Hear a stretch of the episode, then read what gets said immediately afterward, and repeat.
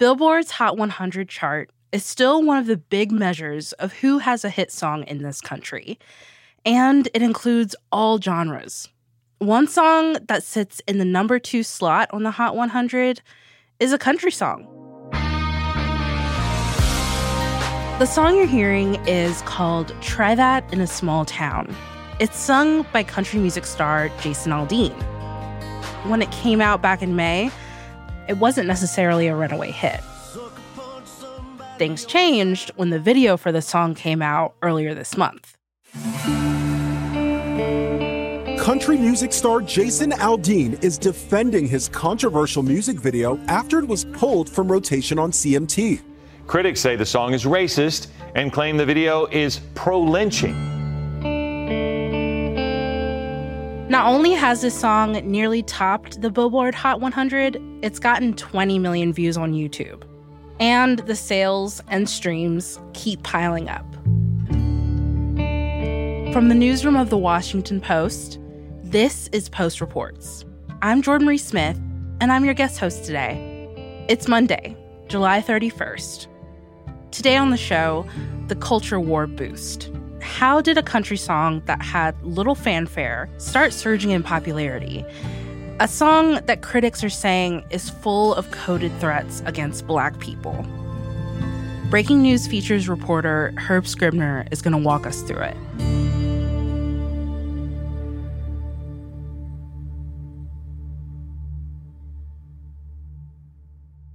So, as I said earlier, this song didn't really land when it came out. But Herb, what changed exactly? What happened was this music video came out and it's got Jason Aldean singing, guitar playing, all that stuff, but he's also playing in front of a pretty controversial building in Columbia, Tennessee. It's in front of a courthouse there. And then the video is intermixed with footage from Black Lives Matter protests and violence and crime, looting. There's some shots of people kind of holding firearms and then just some really kind of dark imagery of, you know, the American flag on fire. And so those kind of images, when people saw them, they took like a second glance and they were like, wait, what is this song really telling us about? Then they started reading the lyrics and they saw that there's this kind of bigger message that the song and the music video are trying to send. You mentioned how the courthouse is a big part of this controversy. Can you explain why? It was filmed in front of the Maury County Courthouse, which there's also some imagery there where you see the American flag on fire and it's like overlaid with the courthouse. And this building was actually where this mob hanged an 18 year old kid named Henry Choate from the balcony there in 1927. He had been accused of attacking a white girl who never properly identified him as her assailant. And so, you know, there was a lot of controversy around that. His mother begged to let him stand trial, but that didn't happen. The company associated with the production said that Jason Aldean had nothing to do with the choice of where it was filmed. He didn't have any say in that when I asked them for comment, they just said that it's a popular filming location. Obviously, Columbia itself, yes, is a filming location for a lot of movies, but it did seem like they kind of skirted the discussion around the courthouse itself. But Columbia too. I mean, Columbia, Tennessee is also kind of a important place in this whole discussion because it was also the site of a big 1946 race riot that actually almost resulted in the lynching of Thurgood Marshall, who's a and went on to become a Supreme Court justice. Wow. Okay. So I had no idea that that almost happened to Thurgood Marshall. And that history combined with the lyrics, I'm wondering how that added to this controversy. So now with that music video, people are digging into the lyrics a little bit more and the video, pointing out all the allusions to racism and kind of the way that the video is really talking about those issues, you know, and there's that. And then if you really want to deep dive, there's you know, one of the lyrics is about how this small town is full of good old boys. And, you know, that phrase has actually got a lot of meaning behind it too, because in the 1990s, there was this group called the Good Old Boys Roundup in Tennessee. On Capitol Hill today, there were new questions about other federal agents, good old boys, and racism. Which was a law enforcement gathering that used a lot of racial slurs and simulated some lynching The head of the ATF told of a racist skit at one roundup. In this one skit, a person dressed as a Klansman. Ku Klux Klansman. That's correct. Another person with um, a blackened face, um, and it, the Ku Klux Klanman was committed sodomy on that particular individual. A lot of people are like deep diving into the video to see what other things are there. Now, we just listened to that little clip of this song, and it's on Jason Aldean's TikTok page with this newspaper article right here. And you see this right here. We zoom in right here. You see it says NAACP, the Republican Party. So this is from Danny Collins' TikTok account. He's one of the many people who are investigating, kind of like posting about this song recently. He actually posts a lot of anti-racism content. But we have to call a spade a spade. Songs like this are a last ditch effort, a rallying cry, an anthem to try to hold on and preserve an old way of life, this make America great again rhetoric that is anti black, that is anti LGBTQIA community, that is anti women's rights, that is anti anything that is not white, straight, Christian, conservative, male. So, the reason why I first got really interested in this topic is because I started seeing it on my For You page on TikTok. But what have you been seeing?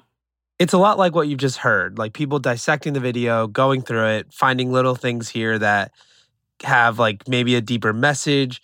Um, they're also going deeper on Jason Aldean's background and his social media presence and kind of what he's been up to these last few years. So, a lot of people were upset by the images of Black Lives Matter protests in the videos. They were kind of paired with these lyrics like cuss out a cop, spit in his face, stomp on the flag and light it up. Yeah, you think you're tough? Well, try that in a small town. Yeah, you think you're tough? Well, try that in a small town. After this controversy really blew up, country music television said it would stop playing the video, even though it was getting a lot of heavy play. They just said, we're going to take it off. And since then, it seems like the video has actually been quietly edited and re uploaded without those images of the Black Lives Matter protests. Jason Aldean's record label, BBR Music Group, uh, actually you know, told the Post that the video footage was edited due to a third party copyright uh, clearance issues, uh, but they did not elaborate on that. After the break, how Jason Aldean is responding to his critics and how leaning into politics seems to be working for him. We'll be right back.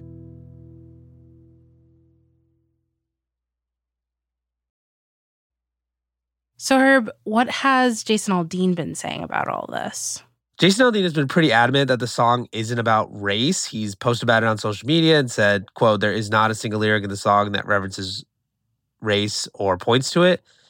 And there isn't a single video clip that isn't real news footage. He's also been defending it at recent concert shows, saying it's not about race. I love our country. I want to see it restored to what it once was before all this started happening to us. It's also worth noting that a lot of people online are bringing up these past moments in Aldean's history amid all this controversy. So he wore blackface for a Halloween costume in 2015. He was uh, seen at Mar-a-Lago with former President Trump. His wife posted pictures of their children wearing anti-Biden t-shirts. He's normally stayed away from politics, but in recent years, there's been these little things that have kind of come out that uh, might show his political leanings. For me, that's not that's not a racial issue. I don't give a what color you are. If you're if you're acting acting out, burning down buildings, costing taxpayers all this money just for you to go and show that you're pissed off, to me, I just don't get that. We, we just And he once praised fans at a concert in New York back in 2021 during a coronavirus surge for not wearing masks. But you know the coolest thing about all this, the coolest thing to me right now is that I'm looking out, seeing all you guys, and I don't see one mask. So it seems like now he's really leaning into the far right and that's, you know, new for him considering situation he's been in in the past. But why do you think he's leaning so heavily into these far right ideals? Yeah, we're never going to know, right? Because we're not inside his head. You know, we're not going to know what he's truly thinking about that. But it does seem that there are a lot of people who are taking to this. And so it could easily be a business decision. You know, we talk about how controversy can create interest, hype, and lead to success in some ways because with this song, there's been so much controversy, there's been so much backlash, there's been so much discussion, and at the same time, it's risen up the charts, and that's you know not a coincidence. So we'll never know why he's kind of been leaning more into this stuff, but clearly there's something happening where he's been doing this and it's led to some more mainstream success. So could be a business decision, could be something more, could just be how he feels and he feels like he needs to speak out, but we may never really know. So we may never really know what Jason Aldean is thinking with all of this controversy. But who are some of the people who are defending Aldean through this scandal? There are a lot of people out there saying this is freedom of expression, right? He's allowed to sing whatever he wants. It's revealing about the people and their the the, the people in the the, the media uh, and in places like New York or D.C. who have this extreme prejudice about small towns and people who live in small towns. And Aldean has had some really prominent people backing up too. You know, you have former President Trump saying Aldean's a fantastic guy, just came out with this new song. You have Florida Governor Ron DeSantis. He said, you know, quote, you're doing something right, unquote, in regards to Aldean upsetting the media. And then you have the Tennessee Senator Marsha Blackburn calling Aldean a victim of cancel culture because of the song.